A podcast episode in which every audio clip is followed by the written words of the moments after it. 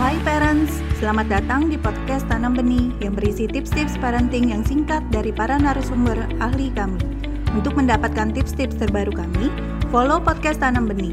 Yuk kita dengarkan bersama.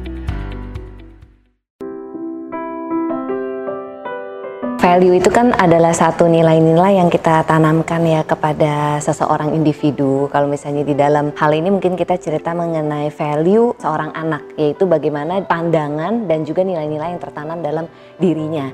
Pandangan atau nilai-nilai ini nanti yang akan uh, menentukan bagaimana dia menyikapi suatu hal atau permasalahan yang dia hadapi. Sebenarnya kalau bicara mengenai value yang perlu diajarkan kepada anak itu sangat banyak ya. Karena pada dasarnya setiap orang tua kan pasti menginginkan anaknya menjadi anak yang baik. Tapi kalau saya rasa sebenarnya sebagai seorang orang tua yang amat sangat kita tanamkan kepada anak. Dan pada intinya sebenarnya saya yakin setiap orang itu di kemudian hari apakah dia anak-anak ataupun orang dewasa itu ingin adalah value kebahagiaan. Bagaimana seorang anak bisa menjadi anak yang bahagia. Kenapa saya katakan bahwa seorang anak itu penting sekali menjadi anak yang gembira, yang bahagia? Itu karena ketika dia bahagia, uh, value yang mau kita ajarkan itu akan lebih mudah untuk masuk.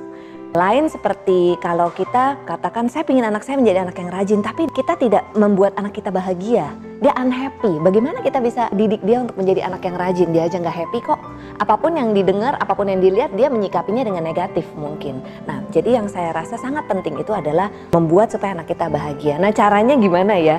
Cara kita membuat anak bahagia pasti bukan dengan oh iya dia mau beli mainan apa semua kita belikan ya. Kemudian kita ajak jalan-jalan setiap saat, setiap hari mau makan es krim kita kasih gitu. Tidak seperti itu. Bahagia memang berasal dari dalam diri sendiri, yaitu bagaimana anak itu bisa belajar untuk bersyukur mengenai keadaan yang dia miliki sekarang, kita tuntun dia setiap hari dia bersyukur menjadi anak yang sehat. Nah, jadi sudut pandang yang mau kita gunakan untuk membuat anak kita bersyukur dan bahagia itu bisa dari segala macam, bisa dari badannya yang sehat, bisa dari keluarganya dan lain sebagainya. Itu yang menurut saya paling penting. Terima kasih telah mendengarkan podcast Tanam Benih. Jangan lupa follow podcast Tanam Benih. Tidak pernah ada kata terlambat loh untuk belajar.